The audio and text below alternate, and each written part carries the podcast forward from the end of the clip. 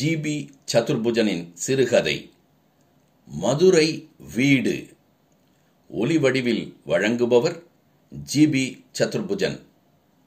ச்சே மதுரையில் அந்த வீட்டை மட்டும் உங்க அம்மா வித்திருக்காட்டி நீங்கள்லாம் இந்நேரம் கோடீஸ்வரர்களாக்கும். அந்த ஏரியாவெல்லாம் இப்போ கிரவுண்ட் ரேட் எங்க போயின்னு இருக்கு தெரியுமா?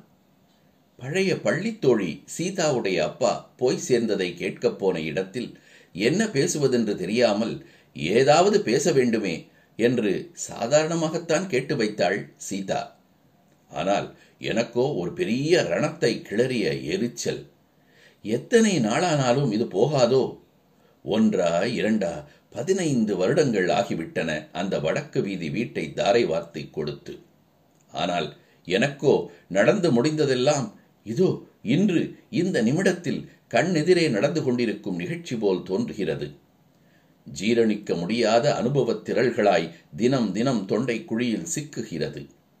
ஆஹா பெருமாள் கோயிலை ஒட்டி எவ்வளவு அருமையான வீடு. கோயில் பின்சுவர் ஒட்டி முழு நீளத்திற்குமான தெருவில் எண்ணி நான்கே வீடுகள். ஒவ்வொன்றும் விசாலமாய் வசதியாய் வனப்புடன் கம்பீரமாய் பெருமாள் கோயில் பின்பக்கம் என்று சொன்னால் போதும். முகவரி என்று யாரும் எதுவும் கேட்க வேண்டிய அவசியமே இல்லை. பெரிய சுப்புவுடைய வீடா? அவருடைய பொண்ணா நீ என்று உடனே அடையாளம் கண்டுவிடுவார்கள். அத்தனை பிரசித்தம். வீடா அது பெரிய மாளிகை. அப்படித்தான் சொல்ல வேண்டும். இன்று நான் முடங்கி கிடக்கும் சென்னை அசோக் நகர் பிளாட்டை எண்ணி பார்த்தால் குருவிக்கூடாய் தெரிகிறது எனக்கு. என்னையே நொந்து கொள்வதைத் தவிர வேறெதுவும் செய்ய தோன்றவில்லை. என்னதான் செய்வது? வீட்டை விற்று தொலைத்த அம்மா பேரிலும் கோபம் கொப்பளித்தது. சீதா விடவில்லை. இன்னைக்கும் ஞாபகம் இருக்கு சுஜா. நாங்க எல்லாரும் லீவு விட்டா பக்கத்துல இருந்த எங்க தாத்தாவாத்துக்கு வருவோம். லீவுக்கு தாத்தாவாத்துக்கு வந்தாலும் படுக்கிறதுக்கும் சாப்பிட்றதுக்கு தான் ஆத்துக்கு போவோம். மற்ற நேரமெல்லாம் அங்கேயே உங்க பெருமாள் கோயில் தெரு பங்களாவில் தானே ஓடி ஆடின்னு இருப்போம் அந்த வாசல் திண்ணை கடல் மாதிரி.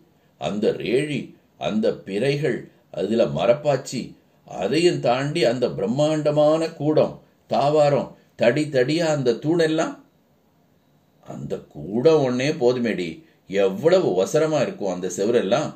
இப்ப நீங்க இருக்கிற பிளாட்டை விட நாலு மடங்கு ஒசரம் இருக்காது. உங்களோட மொத்த பிளாட்டும் எல்லா ரூமையும் பால்கனியும் கூட சேர்த்தாலும் அந்த கூடத்து அளவு கூட வராதேடி.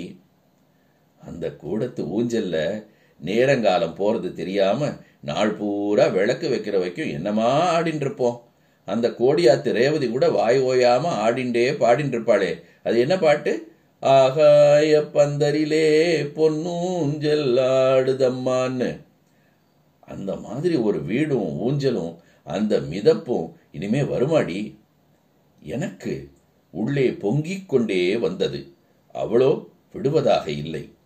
அப்புறம் அந்த கூடத்திலேருந்து சமையலுள் வழியா முத்தத்துக்கும் முத்தத்திலேருந்து கூடத்துக்கு வர அந்த இருட்டு ரேழிக்குமா எத்தனை தடவை சுத்தி சுத்தி ஒளிஞ்சு பிடிச்சு விளையாடி இருப்போம் அந்த மாடிப்படி கீழே உட்காந்துண்டா கண்டுபிடிக்கவே முடியாது. ஞாபகம் இருக்கா உனக்கு? அங்க உட்காந்துட்டு பேன்னு நான் கத்தின உடனே கோமு பயந்தடிச்சு ஆட்டத்துக்கே வரலன்னு அழுது ஓடினது. அப்புறம் அவ அம்மா கூட தேத்தி கூட்டிட்டு வந்தாளே. ஆனா இப்ப பாரு உன் பையனுக்கு பந்த போட்டு விளையாடுறதுக்கு கூட இந்த ஊர்ல இடத்த தேட வேண்டியிருக்கு.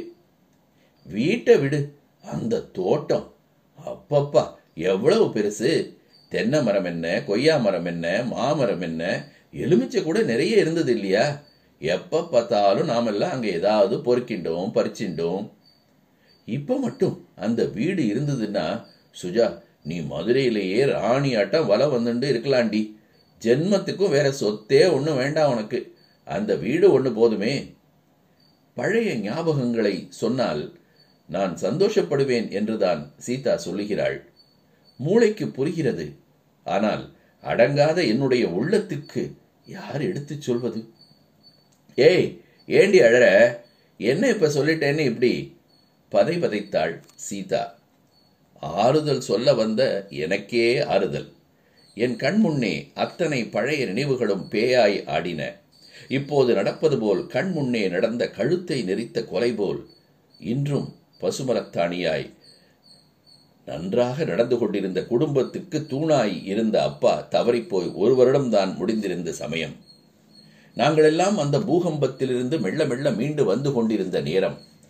அப்போதுதான் ஒரு நாள் அந்த கூடத்தில் அம்மாவுடன் ஊஞ்சல் அருகில் கீழே உட்கார்ந்திருந்த போதுதான் சுந்தரம் மாமா அந்த ஜாதகத்தையும் போட்டோவையும் கொண்டு வந்தார்.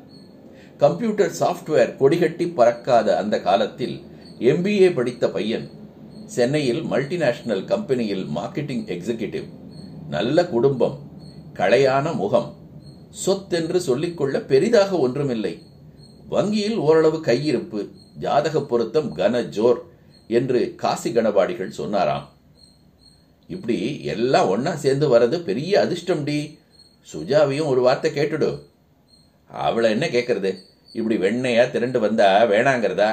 அவ சிரிச்சுண்டும் கோணிண்டும் நிக்கிறத பார்த்தா தெரியலையா. பேசாம பொண்ணு பார்க்க ஏற்பாடு பண்ணுங்கோ. அந்த கிணறையும் தாண்டிட்டா அடுத்தது கெட்டி மேளம்தான். பெண் பார்க்கும் படலமும் நாளும் தேதியும் குறித்ததெல்லாம் இப்போதும் கனவு போல. இப்படியும் சரசரவென்று எல்லாம் நடந்தேருமா செத்துப்போன அப்பாதான் அருவமாய் இருந்து எல்லா காய்களையும் நகர்த்திக் கொண்டிருக்கிறாரோ என்று நான் மலைக்காத நாளே இல்லை. தொட்டுக்க வந்தது போல் கடைசியில் தான் வந்தது லௌகீகம். பெரிசாக ஒன்றும் கேட்கவில்லை.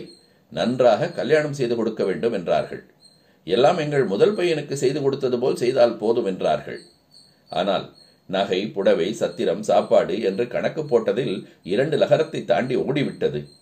யாரை போய் கேட்பது? அப்பா நன்றாகத்தான் எங்களை வைத்திருந்தார். எத்தனையோ பேருக்கு உபகாரமாய் இருந்திருக்கிறார்தான். பெரிய சுப்பு டாக்டர் என்றால் மதுரையில் தெரியாதவர் யார்? ஆனால் அந்த பெரிய பெயரெல்லாம் அவசர பணத்தேவை என்ற நோய்க்கு ஏற்ற மருந்தாகவில்லை. எதுவும் சரியாக வரவில்லை. வேறு வழியே தெரியாத போதுதான் சுந்தரம் மாமா வீட்டு தரகரை கூட்டி வந்தார். தரகர் வந்ததும் வீட்டை சுற்றி பார்த்து கண்களை விரித்ததும் அந்த டிராவல் ஏஜென்சி சொந்தக்காரரை கூட்டி வந்ததும் கணக்கு வழக்கு பேசியதும் அம்மா கை நீட்டிய இடங்களிலெல்லாம் கையெழுத்து போட்டதும் பணக்கட்டும் காசோலையுமாய் கை மாறியதும் வீட்டை கலங்கிய கண்களுடன் காலி செய்து வேறு சிறிய வீடு ஒன்றில் குடிபுகுந்ததும் நினைவு படிமங்களாய் இன்றும் என்னை வாட்டி தள்ளுகிறது. ஏனோ தெரியவில்லை அரியா பருவத்தில் வீட்டை விற்ற அம்மா மீது இருந்த ஆத்திரம் திருமணத்திற்கு பிறகு என் கணவரின் மேல் பாய்ந்தது. அவர் நல்லவர்தான் அவர் இதில் ஒன்றும் செய்யவில்லை. ஆனால் இந்த திருமண செலவை தடுத்து நிறுத்தியிருந்தால் ஆசையாய் வளர்ந்த அந்த பெருமாள் கோயில் தெரு வீட்டை இப்படி அநியாயமாய் விற்க வேண்டி வந்திருக்காதே. இதை எண்ணி பொறுமாத நாளே இல்லை. இந்த பதினைந்து வருடங்களில் நாங்களும் நான்கு வீடுகள் மாற்றிவிட்டோம். ஒவ்வொரு வீட்டுக்குள் குடிபுகும் போதும் எனக்கு அந்த மதுரை வீடுதான் மனதில் வரும். கூடவே ஒருவித கோபமும் ஆற்றாமையும் பொறாமையுமாகவே இருந்து பார்த்த அவர் கூட ஒரு நாள் சொல்லியே விட்டார். பொறுமையாக இருந்தவர் சொல்லிவிட்டார். இதை பாரு சுஜா உனக்கு அந்த வீடு பெரிய விஷயமா இருக்கலாம். அதை நான் மறுக்கல. ஆனா அதுக்காக இத்தனை வருஷத்துக்கு அப்புறம் ஒவ்வொரு வீட்டுக்கு வரும்போதும் மதுரை வீடு மாதிரி வராது அந்த மதுரை வீடு மாதிரி வராதுன்னு சொல்லிட்டே இருந்தா ஏதோ என்ன கையால் ஆகாதவன்னு சொல்ற மாதிரி படுது. ஏதோ நான் தான் உங்களோட வீட்டை இடிச்சவன் மாதிரி பேசுற மாதிரி இருக்கு. ப்ளீஸ் தயவு செய்து இது மாதிரி பேசுறதை நிறுத்து. ஓ இப்படியும் ஒரு விஷயம் இருக்குமோ என்று என் மனக்கிடங்கை பெரிய பூட்டு ஒன்று போட்டி பூட்டி வைத்தேன். அதுவும் பெருமாள் கோவில் பூட்டு போல் கனமாய் கனத்தது. இதோ இன்று சீதா அந்த பூட்டை ஒருமுறை நன்றாக இழுத்து பார்த்து விட்டாள். வலி உயிர் போகிறது. ஏதோ நினைத்துக் கொண்டது போல் அடுத்த நாள் அலுவலகத்துக்கு லீவு சொல்லிவிட்டு அவரிடமும் போனில் பேசிவிட்டு மதுரைக்கு டிக்கெட் வாங்கினேன். கடைசியாக ஒரு முறை அந்த கனவு வீட்டை பார்த்து வர வேண்டுமென்று.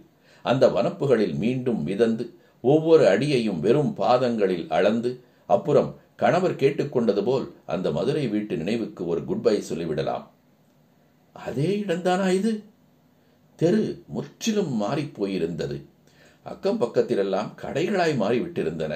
ஆனால் அந்த வீடு மட்டும் அதே கம்பீரத்துடன் வா வா என்று அம்மாவின் குரல் போல அப்பாவின் அரவணைப்பு போல எட்டி பார்த்தேன்.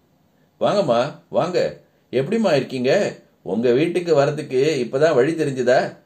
வாய் நிறைய மனம் நிறைய அழைப்பு டிராவல் ஏஜென்சிக்காரருடைய மனைவிதான். பணம் இருந்தாலும் ஒரு பணிவு. மதுரைக்கே உரிய மலர்ச்சியுடன் டபரா டம்ளரில் காஃபி கொடுத்தாள். என்னுடைய வீட்டை எனக்கே ஆசையாய் சுற்றி காண்பித்தாள். முக்கால்வாசி அப்படியே இருந்தது. இங்கும் அங்கும் நைலான் துடைப்பம் போல நவீன மாற்றங்கள். வீடு இப்போதும் பளபள பழைய காலத்து காசு மாலையும் ஒட்டியானமும் புதுப்பிக்கப்பட்டு ஐஸ்வர்யா ராய்க்கு போட்டது போல். அழகு மட்டும் எப்போதும் போல இம்மியும் குறையாமல் நினைவுகளிலிருந்து மீண்டு வீட்டின் இன்றைய சொந்தக்காரியை சற்றே பொறாமையுடன் பார்த்தேன். எல்லா வசதியும் இருக்கிறது. கொடுத்து வைத்தவள் எனக்கு வாய்க்காதது இவளுக்காவது வாய்த்ததே என்று பிறகு மனதை தேற்றிக் கொண்டேன்.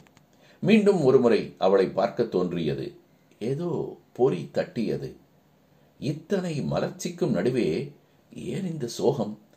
கண்கள் கண்ணீர் வற்றி திரையிட்டது போல் அவள் என் கண்களை தவிர்த்தாள் ஏமா நீங்க சௌக்கியமா தானே இருக்கீங்க?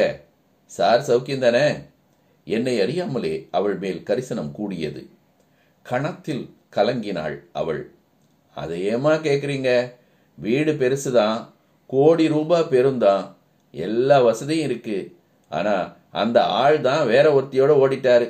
எப்படி இருந்தாருமா வசதி வந்த உடனே ஆளே மாறிட்டாருமா சில சமயம் தோணுதுமா அன்னைக்கு இருந்த மாதிரி ஒரு சின்ன வீட்டிலேயே இருந்திருக்க கூடாதான்னு. இந்த பிரச்சனையெல்லாம் இல்லாம சின்ன சின்ன சந்தோஷத்தோட இருந்திருக்க கூடாதான்னு தோணுதும்மா. ஆற்றாமையில் நான் தழுதழுக்க ஏதேதோ சொல்லிக்கொண்டே போனாள். அவள் பேச பேச என்னுடைய இரண்டு அறை மட்டுமே கொண்ட சென்னை பிளாட் பெரிதாகிக் கொண்டே போனது. தேவையில்லாமல் சுமந்து திரிந்த பாரம் ஒன்று தானே கழன்று விழுந்தது போலும் இருந்தது. இந்த கதை குமுதம் ஜங்ஷன் இருபத்தெட்டு ஒன்று ரெண்டாயிரத்தி மூன்று இதழில் வெளிவந்தது. நன்றி நண்பர்களே.